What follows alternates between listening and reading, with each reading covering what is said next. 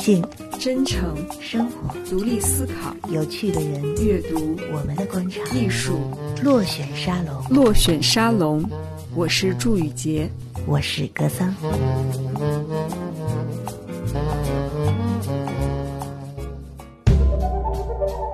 有一年，我跟那个国家队去欧洲采访，半路上的时候，那国家队的领队叫。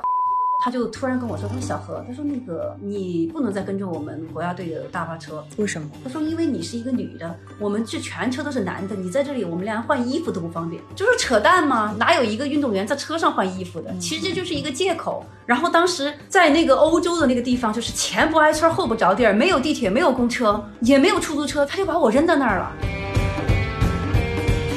从这个中国文化这个脏话里面就可以看出来对女性的歧视。”他只要是想骂你，都是问候你的母亲女性，还是一个很男权、很男性的那种那种思维。你看，从你妈妈现在到你妹，不是一样的吗？他通过言语来达到了目的的话，他觉得这个就就是吃亏的一方。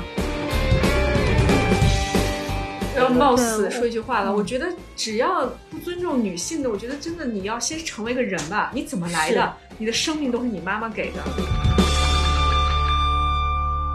欢迎来到落选沙龙，我是格桑，嗯，我是朱一杰。啊，我们今天还有两位嘉宾是我们的好朋友大少和易小何。大家好，所以今天大家四个女人一台戏，一万只鸭子，好可怕的一期。呃，因为我们四个女性基本上都是从事跟写作有关系的职业，嗯，或者是在做和写作有关的事，创意产业。对，所以我今天我们想聊一个跟大家有关系的话题，就是女性写作者遭受的种种偏见。小何呃曾经是就是体育记者，然后小何因为是这个呃为数不多的女记者，然后又长得比较漂亮，所以一直被冠为这个 美女记者。然后这个称号大概已经好多年了吧？就整个职业生涯。你你觉得说你是美女体育记者是一种偏见吗？我觉得这个标签儿，它就是得看是谁在使用它。就是很多人他觉得，比如说你千辛万苦拿到了一个采访资源，我跟大家介绍一下啊，体育跟娱乐这两个行业是在所有的那个。就是记者的行业里面，就是最难拿资源的，嗯，而且他们是最需要拿到独家资源的，要有这个渠道，对，要有渠道，要有采访能力，要有耐心，就是要有各种各样的这种综合因素加在一起。但是体育跟娱乐，它是最需要你去接近这种顶级的资源的，这才能证明你是一个好的平台，你是一个好的记者，嗯。所以呢，就是当你千辛万苦，比如说你采访到了一个什么所谓的独家专访的时候，你就会莫名其妙接收到很多那种不怀好意的评价。他不会说是肯定你的工作能力，他首先第一个想到，因为你是个女记者，嗯，那刚才私底下我们也聊了，其实女记者跟男记者相比。反而其实是没有性别优势的，尤其是在体育这个行业，就是国内的 CBA，你采访他比赛完了以后，他回酒店房间，你不可能跟着他进房间，他第一件事是洗澡。这个时候男记者就先进去了，然后即使是在 NBA 那个更衣室有开放时间，可是每次你进去以后，你其实是会先一排男记者在前面，你要躲在后面，因为 NBA 的那些球星。他是会肆无忌惮的就从那个淋浴间直接走出来，然后他什么也不穿，就是反而是你自己很不好意思。所以其实这个对于你抢到一个好的机位、一个好的一个采访时间或者所谓的独家专访，你是没有优势的。所以我那天还发了个朋友圈，我说凡是能从体育行业里面走出来，能够证明自己的人，其实他是非常有能力的。因为你要让一个人能够愿意接受你的采访，你要比拼的东西特别的多。可是，当你付出了所有的这些辛苦，你得到的只是一个这样的评价，那当然是一种偏见。尤其是我记得有一篇文章，我可能提到过，有一年我跟那个国家队去欧洲采访，然后当时呃他们是打那个欧洲热身赛，然后在一个大巴车上面，因为当时跟队记者只有我一个人。所以他们的大巴车我也跟着一起坐，然后有一天就坐到半路上的时候，那国家队的领队叫匡鲁宾，他就突然跟我说：“他说小何，他说那个你不能再跟着我们国家队的大巴车，为什么？”对，这就是我问他，我说为什么？他说因为你是一个女的，我们这全车都是男的，你在这里我们连换衣服都不方便，就是扯淡吗？哪有一个运动员在车上换衣服的？其实这就是一个借口。然后当时在那个欧洲的那个地方，就是前不挨村后不着地儿，没有地铁，没有公车，也没有出租车，他就把我扔在那儿了啊！就是我，我就一直跟我自己说，我说我不要哭，我不要哭，嗯，我说我真的不能哭出来哈，我说我好歹也是个成熟的记者，可是他们的车走了以后，我真的是一个人站在路边，我哭的不行，而且我还没有手机，嗯，你们知道就中国的足球队，我忘了是哪个教练。不允许女记者上球员的大巴车，就是属于那种典型那种迷信的思想。哦就女记者上了大巴车，他们就会输那场比赛，就觉得因为你是个女的，你天天跟在这儿很不方便啊，男运动员会不会怎么样？就是哪怕我是一个特别，我打个引号哈，所谓的洁身自好，就是比如说我想采访姚明的时候，我每次就是姚明那个他说啊你进来吧，因为你采访别人一定要到酒店房间，我每次都站在门口，我还把门打开门打开，然后姚明说没事你进来吧，我都会把那个门开着，可是没有用的，他们的歧视是不会改变的。这种事情我遇到不止一次了。一方面，你的辛苦努力会很容易就被一些人污名化，他很很容易给你贴个标签儿。哎呀，那不就是那个美女记者吗？然后另外一方面，就是你还会呃实在的生活中，你确实会遇到你因为你的性别而遇到这些困难。所以我我不知道哈，就是我讲的这这亲身的体验，这算不算是女性的写作者的一个真实的困境？是嗯我不知道你们有没这个我觉得有这种太明显相同了的经历？嗯，对，可能这体育行业的女记者的这个就是遭遇的歧视，大多数人都都不是特别了解。嗯，嗯，那后来你就呃离开体育行业之后，呃，是不是就好一些？对，我觉得离开体育行业以后还真是好一些，因为自己创业这些年啊，包括后面就是不做体育，做其他行业的记者，嗯，就是你不用去那么费力的去竞争一个资源的时候，嗯相对来说的话，可能那种争议性也会少一些。嗯，对，你的选题可能也不太一样了。包括现在创业，因为你不管怎么说是你自己的公司，嗯做的大一些、小一些，也都是你自己在掌握这个度。但是，一样其实是一样的。你说的这个问题，我我觉得要说大一点，它可能不光是女性写作者，嗯，就整个女性，就是如果你要想做一个成功的事业，想要有一个独立完整的人格，其实你很多时候你是一定会遇到很多相同的困境，包括一些职业女性，比如说同工不同酬，那这是在好莱坞也是有的嘛。中国也遇到过这种，就是招聘的时候说优先会选择男性，对不对？嗯一样的，其实这我觉得是对所有女性都存在，只不过我我可能更多从我个体的方面对，比一般人要敏感很多。嗯。嗯，现在的话，呃，据你了解，现在的体育领域的女记者，嗯跟你原来那个时候差不多，还是有所改善了呢？不太一样吧？就是我当时做体育记者的时候，确实没有什么女记者。嗯我当时去 NBA 采访的时候，所有的人都把我当成一个 baby。我遇到的国外的，你们知道，在国外的话，记者的寿命是很长的。我每次出去采访，全是四十岁以上的，而且是男的。然后经常就是一堆的人在 NBA 采访，很费劲，就是呃里三层外三层，可能得你要六七层挤进去，对吧？你挤不进去，因为那些男的全是一米九以上，然后两百斤的那种。然后你，然后我就隔得很远采访，然后突然一下那个主教练采访着采访着的，拿着一个东西啪打你一下，给抽你扎一下眼睛，就觉得一个小姑娘，一个小孩儿怎么也掺和到这里来采访，就他会觉得很好笑，你知道吗？然后我我不止一次被别人当成是，尤其是更衣室门口会有那种保镖，嗯。那种哦，这这这两百斤以上那种保镖，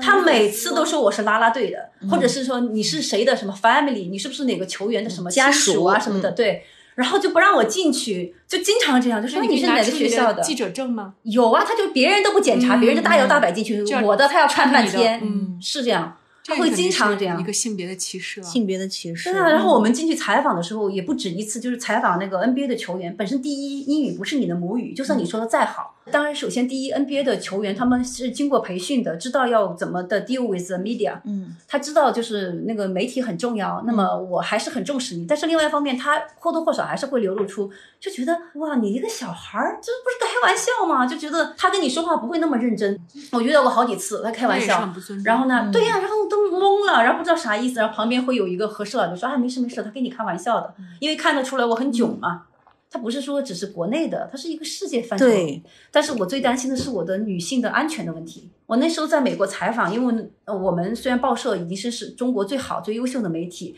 给的补助也是呃还可以，但是你们那个钱当时在美国就算是很低的了，所以我们就只能住 motel。motel 的特点就是它没有大堂，然后外面嗯全部是那种、对就直接面对那种就是公众那种，然后我就经常我都感觉有人在我那个窗户底下就是交易。然后你知道美国又是一个可以持有枪械的一个国家，而且我们每次 NBA 的比赛采访完了，晚上回来的时候十二点一点还打不上车，就有时候就光是在那个场馆门口等，就有些那个 homeless 是很吓人的，他们喝多了酒就把那些就当着你的面就砸酒瓶子什么的，就是还直接就问我戴的项链是不是很值钱什么的，你说吓不吓人？嗯，然后就很害怕，我都养成了一个习惯。那时候在美国，我住 motel 的时候，我会在所有的窗户跟门口面前摆一堆的那个瓶子，就自我安慰，就觉得如果有人，嗯。对对对。要是有人冰冷什么邦啷的警醒对对对对，就这个安全的问题对我来说也是个特别大的问题，就是这些问题全部都构成了一个女性的一个生存的一个困境。对，嗯，呃，小何讲的是作为一个女性的体育记者，因为性别的关系，就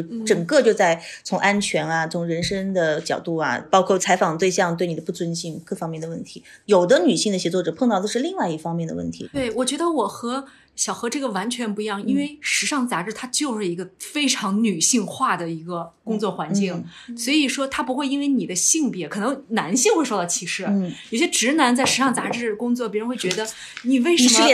你是不是娘娘腔？你为什么跟一些女人在一起弄这些东西？所以我是没有遭受到就是性别这个。当然，当然就是因为我自己在做编辑的时候，我是个特别工作特别认真，然后花很多时间去琢磨一个选题，花很多精力去跟别人去聊这个选题。那个个时候我受到的一个比较大的歧视就是，我当我跟别人去聊的时候，他们就会觉得你一个女孩子，你为什么要这个花这么多时间，或者是你那么认真干嘛？就可能有的人他为了他是被我约出来要见面，我的目的就是非常的明确，我要跟你聊这个选题。那么对方那男士就会觉得你一个做时尚杂志的女生，你这么认真干嘛？你还真的跟我聊工作呀就？是他们觉得时尚杂志其实是就应该是比较肤浅的，你不用跟我对他聊这么不会觉得，因为而且深。大家对时尚杂志就是一直也分不清我们到底有哪些内容嘛。嗯因为这个时尚杂志它后来就是越来越细分，就专业化非常的明确。你做彩妆或者做护肤的还不一样，你做时装里面负责拍摄的和负责做时装专题的也不一样。像我是负责做专题的，我们就是做人文专题，我们每年要做慈善的报道，做公益的女性，然后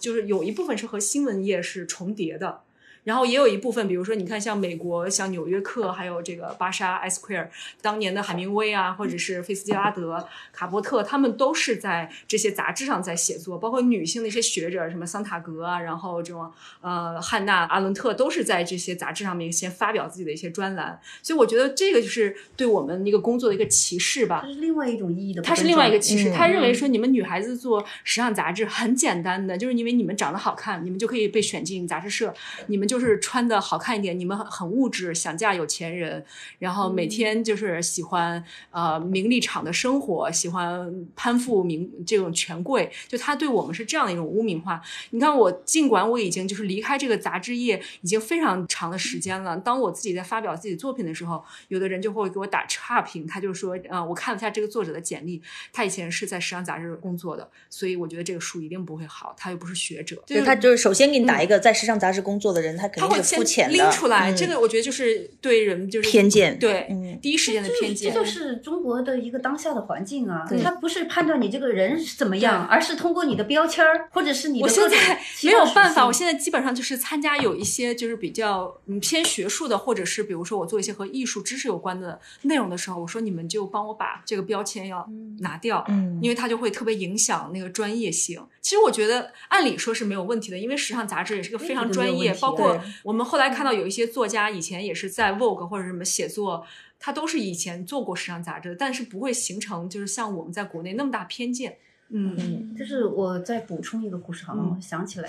就是我职业生涯，就是早年可能是因为大家就说什么，我是因为采访姚明出名的，就是一样的嘛。就像我前面说，你必须要靠近顶级的这个采访资源，你要拿到这独家的，嗯才能证明你是最优秀的记者。然后我在 NBA 的时候，我我遇到的最大的挑战就是，当时大家都觉得说我和另外一个记者是采访他最成功的。然后呢，我我工作狂都到了什么地步啊？就是我们会形成这样不成文的规定，就是从来不会有人说你好，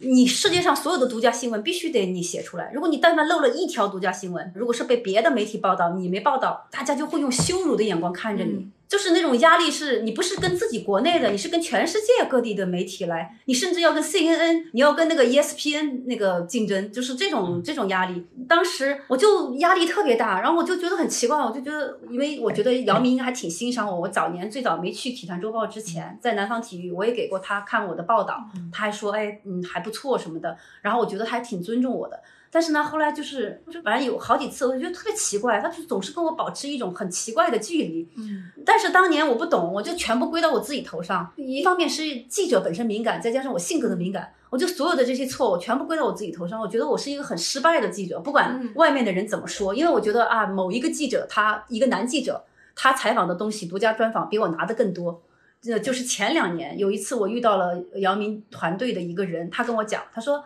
哎，易小河，你知道吗？他说当年那个我们特地开会跟姚明说，必须让你必须要跟易小河保持距离，因为你是世界上一等一的那个明星，她是个女记者，又是个漂亮的女记者，如果你跟她走近了的话，那你万一产生什么绯闻，对，这样子就对你的声名很不好。”我说天呐！我说如果你这个问题要是你早十年告诉我，我可能我不会那么内疚，那么负疚，会觉得自己那么失败。我们永远追求的是女性可能就否定自己了，以为是我自己的专业容易否定自己。对我我一直我从来没想过别的原因，我想的全是说，哎呀，我是不是我的报道写的不够好？是不是因为我没有那么懂体育？我就一直在自己身上找原因，然后就一直自责，然后就一直就晚上也睡不好，就呃掉好多头发。哎，我就是从我采访 NBA 开始，造成多大的心理伤害。但关键是我现在后来才知道，因为仅仅是因为我的性别的关系。然后我觉得不光是性别，它的重点是你是个漂亮的女记者。我我觉得这不关心漂亮。我你说这个，我想起了那个，就是原来采访刘翔的那个央视的那个女记者冬日娜，她也不漂亮，但是但就是因为她一直是采访刘翔，也是一直被污名化，大家拿她的相貌那个开玩笑说私人关系。对，对，其实其实她应该也也是一个很努力的女女记者，对吧？我可以理解理解对，但是长得那个相貌不算是非常漂亮，就已经遭受那么多污名化了。如果她是一个很漂亮的女。记者的话，那那天知道她要遭受多少？所以你长得好看，别人觉得你利用姿色；你长得不好看，也要被嘲笑。所以女记者怎么办呢？所以就是性别的问题。对，那那呃，大少作为年轻一代的写作者，又又相对比较自由，是不是会好一点？我觉得我主要是因为我那个大学毕业的时候出了一本小说集，嗯，然后那个小说主要是爱情小说。一方面就是我也遇到过那种情况，就是没有看书，然后先在豆瓣上打评，就说我看这个人年纪这么小，然后就写很多爱情故事，肯定是编的。要不就是说，如果看了你的书，觉得你写的不错，就会说那你肯定睡过很多男人，要不然你怎么能写这些故事？嗯，像这个你谈过很多恋爱或者睡过很多人，这个哪怕是真的话，如果他这样说，就是肯定他是恶。恶意的，就是我也不知道他这个什么心理，他是想让我承认，还是说让我否认呢？如果我说是一种羞辱吧，就是在所以就是当负羞辱嘛。那如然后我就跟他说，那你其实如果你这样觉得，你可能是说我写的东西好吧，就是说我写的小说很好，所以让你觉得好像这个每一件事儿都是真的发生过的。对，我觉得这个就最后女性写作者就只能这样去解释。当然一一部分的确是有我的经历，但我觉得最重要，如果一个小说大家觉得哎很像。你真实发生，或者是我们也有共同的感受，那只能说明是这个写的还不错。嗯，就是历史上比较牛逼的一些小说家，像什么卡夫卡这种，他一辈子也没有经历过太多波折的事情，依然可以写很好的东西。但是如果放在女性身上，对对对。他就一定是接受的审视就特别多，是这样的。我就属于哪怕是我随便写个小说，都一定会马上有问谁谁谁是谁啊？嗯，你写的小说这是不是你交往过的哪个人的原型啊？对对对，我就发现还有我一些女性作家的朋友也会遇到类似的。因为这个也是一个问题啊，就女性创作者一开始是比较容易爱写感情类的东西，是的，这个是我后来就不再写情感类和爱情小说了，我就写一些偏其他方向或者稍微也不算严肃吧，就是还是通俗小说，但是涉猎的人群更广，就是不再就不再是和你这个现在年龄段啊、你的身份啊差不多类似的人物了。这个倒是还是有，主要是不再写感情上的东西了，因为我其实的确是心里面不太希望老被别人这样说。嗯，但是还有一些女作家，比如说啊，这个读者特别爱从女作家的容貌和她这个书上面来说。嗯，如果长得不好看，还写很多情感类的书，就说你长这么丑，然后一定没有。对对对，这些都是你的意淫，你肯定是个老处女，然后还天天意淫这些情情感啊什么的。但如果你长得稍微正常点，或者稍微有点姿色，那就是都是你睡过的，所以你就写。但是好像男性作家就没有这个，对。而且男性作家如果睡过很多人，大家还觉得还挺赞赏的，又很艳羡。嗯，是。所以说到这个，我就想到了，我曾经有一本书，就当时的出版社一定要。坚持在那个封面上要放我的照片，嗯，然后因为他觉得女性嘛，你一定要打这种美女作家的牌，对对，然后可以，然后我就不肯嘛，然后我们大家就吵了几个月，而且后来就是他们的大主编就出来说，你这样子对自我认知很不清晰。然后我就说，那我们就解约吧，因为我觉得你没有尊重我是一个创作者，而是老是想靠这些东西去被更多的人去看到，这个是我绝对不接受的。那第一本不算了，第一本也没有正脸了，第一本但是那时候比较傻嘛，但后面你看我我从来也不会用什么自己的照片。那这个可能出版商觉得这样能更吸引一些眼球吧，因为毕竟一个好看的，对吧？但是这个就放在很不尊封面上。不尊重创作者嘛。对对对，嗯这个一定要看创作者自己的意愿。如果他愿意放脸，那就放，嗯我觉得也没事儿。嗯，但我觉得男性写作者他就不用这个压力嘛，除非你特别自恋，像叉叉作家，他就每张都放自己照片。但大部分的男性创作者，他不会说你一定要把照片放在那个封面上。对，现在那个女作家的话，只要是个女的写作者，就是不管她写的好不好，读者特别关心她长得好不好看。嗯，但是对男的来说，就是他们就没有很多的欲望想去了解这个这这个男作家长得怎么样。很多很多女作家，我觉得她总要自己出来要站台啊，要签售啊，还要那个做各种直播啊。有些女作家她本身不是为了这个而生的，然后她得得被迫站出来露脸。也是很辛苦的一件事情。如果是一个男的作家站出来说，我今天写这个历历史小说怎么怎么样，大家就很专注的听他讲他这个历史小说怎么怎么样。但如果女作家的话，大家都是哎，看看他长什么样，哦，这样子啊，好丑啊，哎呦，老姑娘，哎，怎么嗯都都是我觉得这个老姑娘就是形容那个女性创作者对也很过分。对就比如说你写的好，她一定会说，就是因为你没有男人，他长成这样，是他没有性生活，所以他只能去写作，对吧？他就对会污名你这样。是是这样的，不是有那个六六又写了个电视剧，前两天在在播嘛，然后里面也是他描绘了一个富商的小三，然后这富商为这个小三买了个房子，然后这小三他的设定的身份就是一个年轻貌美的公众号写作者，我觉得那个 对公众号写作者有什么有什么那个绝对也是就是误会？绝对也是污名化了一批写公号很写公号的人，因为可怜的。现在写公号的很多人都是年轻貌美，然后也比较活跃，比较了解这个时代的观众需要的什么东西。然后呢，这个编剧把这个公众号写作者就是设定为。呃，就是喜欢写一些风花雪月的文字，然后网上有很多粉丝，但是呢，就是他表面云淡风轻，还需要包养吗？表表面云淡风轻，呃，但是内内下是特别的物质、势力、自私，呃，要傍一个有钱的有妇之夫来窃取他的一套房子，所以我觉得这也是代表了就是很多人的一些看法很多人对现在的年年轻的写作者的一种看法。对，而且其实就是像朱小兔说，在时尚集团这个事情，我觉得也有一些影视剧。老是把这种时尚编辑都搞得那种很无脑，然后对对对，都没什么是走没什么秀、看秀，钱，对，我们就是只会比是包，谁的包比较新，然后对，呃，内容创作者，尤其是文字创作者的嗯。女性遭受的偏见，那各行各业放出去其实都是差不多的。对因为我觉得格桑也是是啊，你这个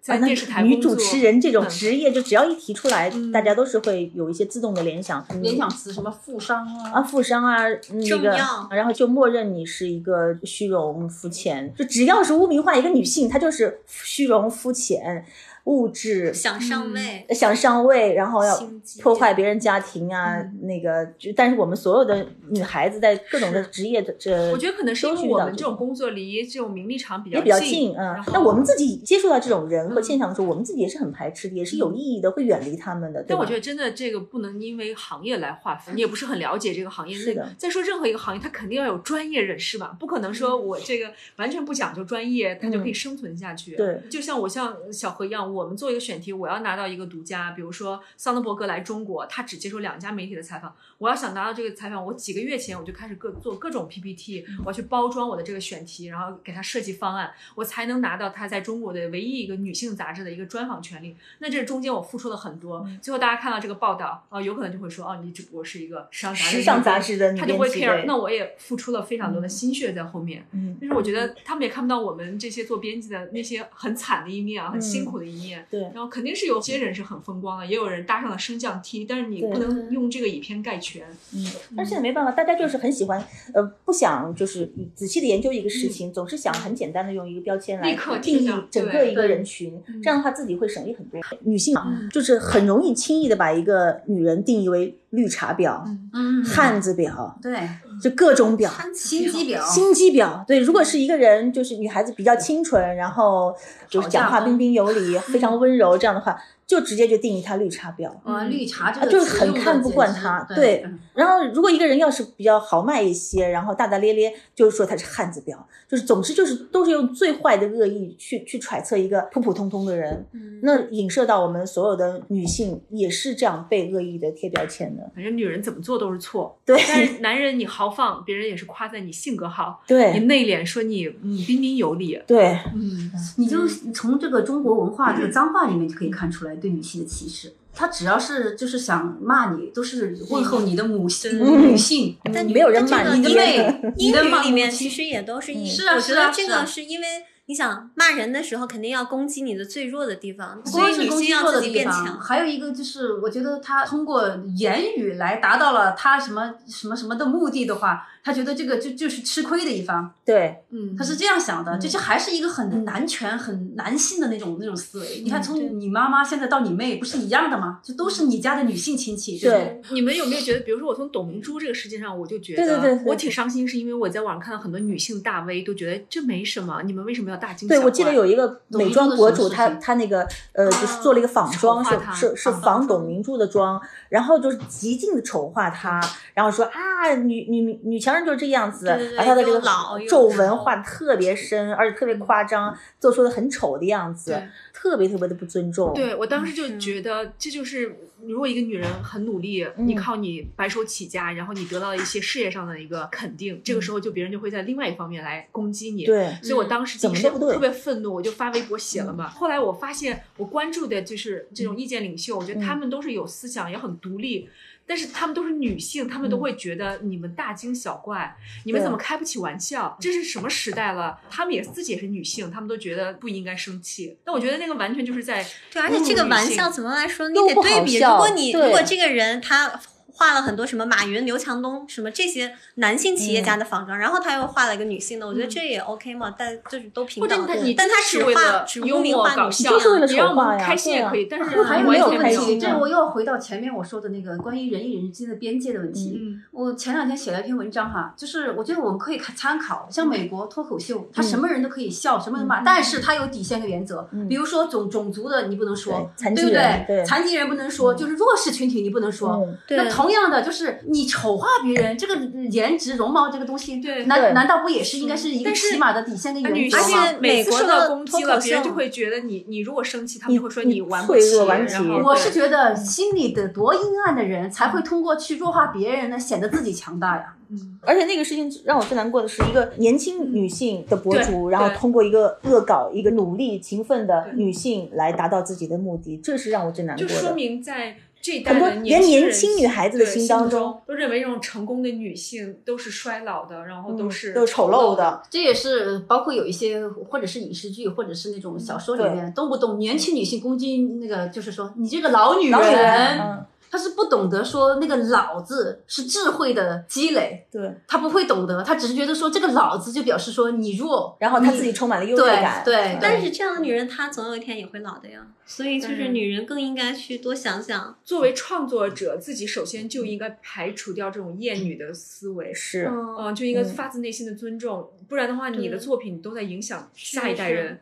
对而且女性已经这么弱势了，更应该大家对彼此互相支持。暖对，说到这个，我深刻的感受到，就是我们认为是这么想，可是你会发现，女性就还不是要受到同性之间的攻击。对，我们觉得觉得就是很多女性啊，她们现在就是自己开始，呃，为了彰显平等的权利，开始过分的弱化自己作为女性一方的权权利啊。那这种事情嗯具体问题要具体分析啊，对吧？如果他先说，因为这个事情我们共同有见证，这个所谓的朋友，你首先你应该看看这个女生为什么被骂，对，然后不要说女的就应就是也有被骂的权利，那这个当然我们是人都可以被骂呀。嗯，但是这个具体问题，我们就具体去看待它。对，女性是首先就是应该被尊重的，而且应该比男性受到更多的尊重。因为我们我赞主要是已经在是因为我们本身对我们本身就不是处在一个平等的环境对，本身已经弱很多对了。而且、嗯而且我觉得最关键是我们没有要求一些什么额外的享有特殊的照顾或者权利。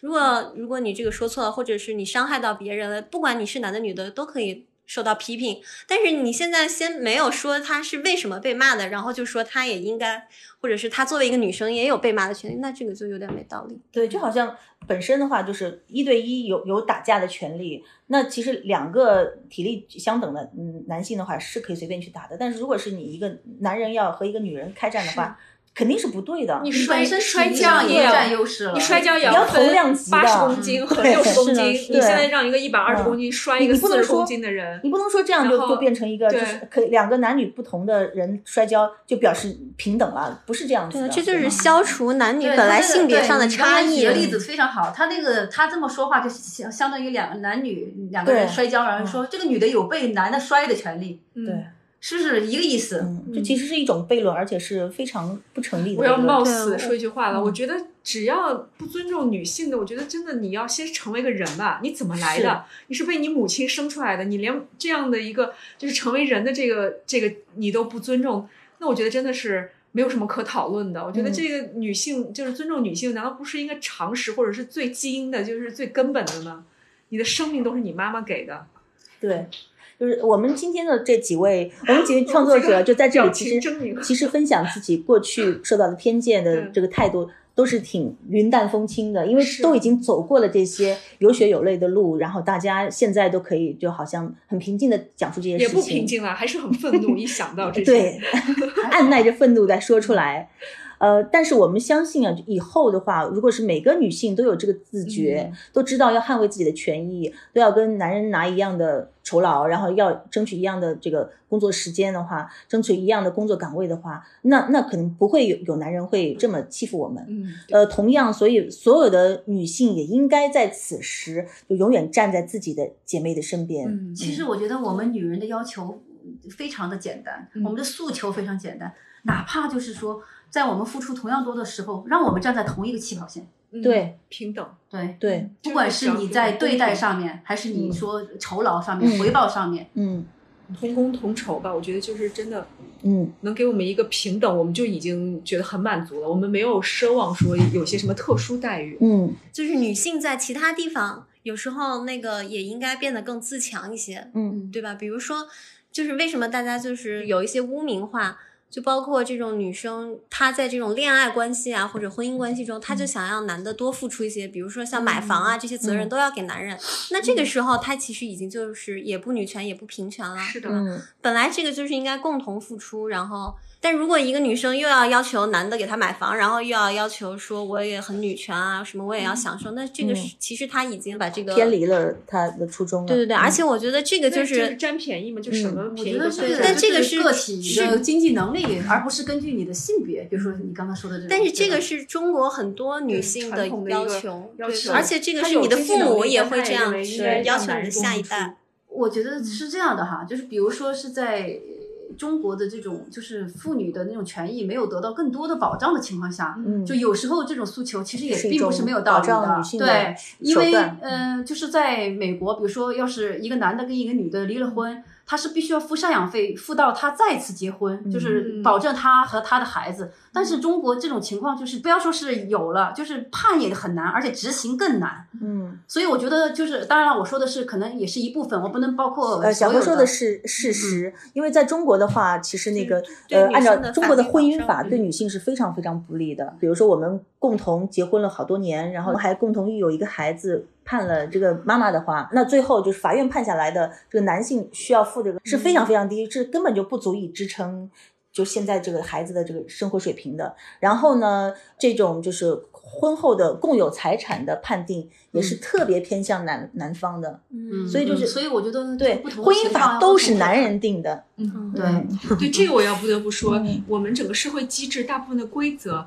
包括甚至女厕所都是男性设计师。嗯，所以，那你你们有没有考虑到真正的女性的诉求呢？对，对吧？嗯有一些在公共的建设，就是你的设施建设以及规则制制在制定的那个过程中，嗯你有没有就是男女平等的坐下来讨论，嗯也听一下女性的意见？你们这些设计到底适不适合我们女性呢？但是这方面是没有的。嗯所以在这方面来说的话，我不能就是方我方面面不觉得自己是女权主义者，我觉得我是个女性主义者，因为我我觉得我看到了这么多的这种不同的情况，所以在中国我会更偏向于更支持女性，嗯一定是这样，因为你这个环境就是不平等的。是对吧？现实情况就是这样子的，我身边太多这种例子了。嗯昨天还看到一个新闻，有一个单亲妈妈，她就是因为生活压力太大，带着她的孩子一起投河了，是这就是现在的这种环境，而且据说她的呃老公还是要给她赡养费的，嗯但是这远远不够她去还房贷。的。对这种法律规定的赡养费真的是很低的，根本就不够我觉得任何时候。你至少应该先站在弱者这一边吧。你要替嗯弱者去、嗯去想一下，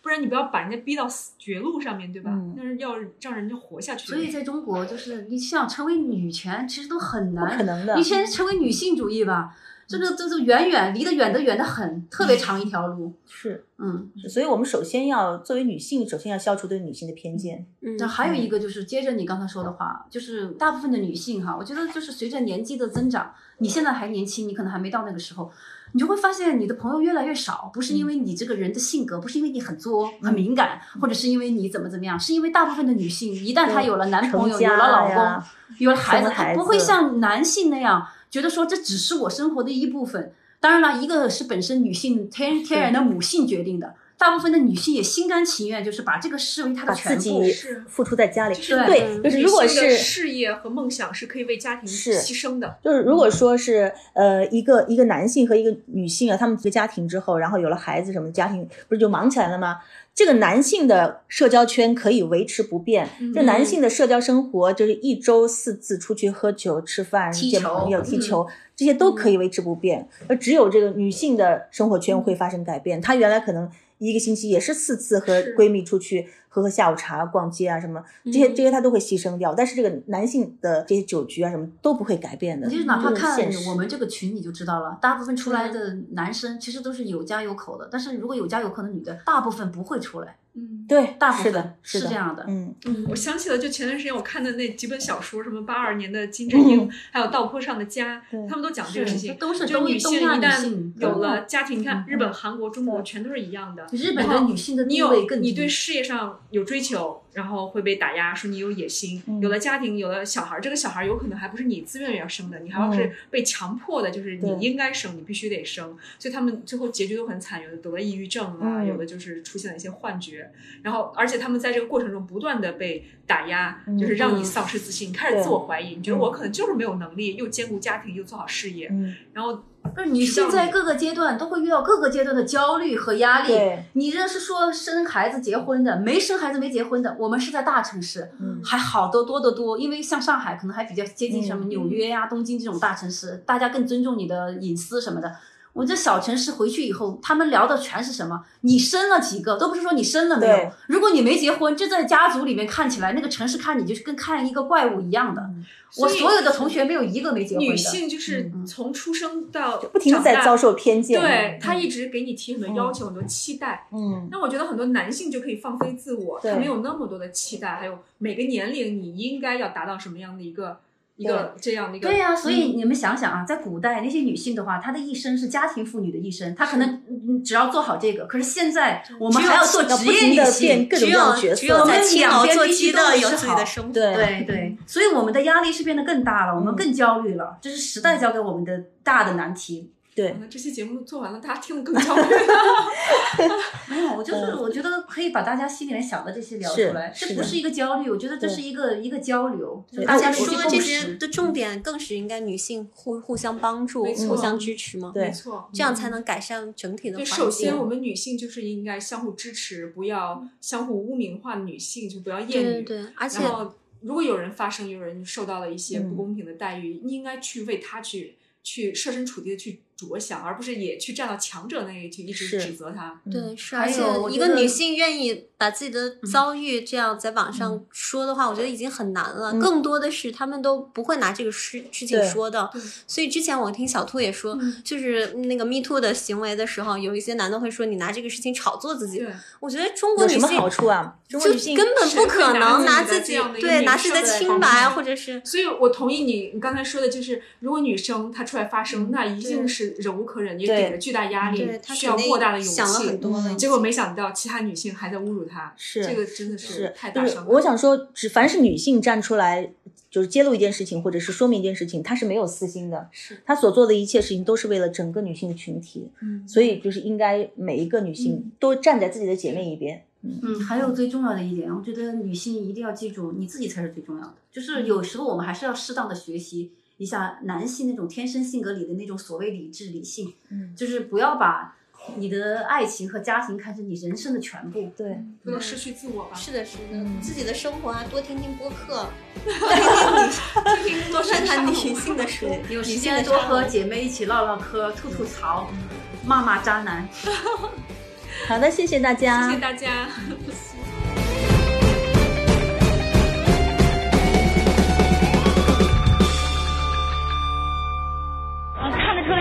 场比赛是按着决赛来跑的，是吧？对啊，因为实力本来就这样嘛。没关系，这个跑进决赛也是你的一个突破。上一次你都没有进入第二轮。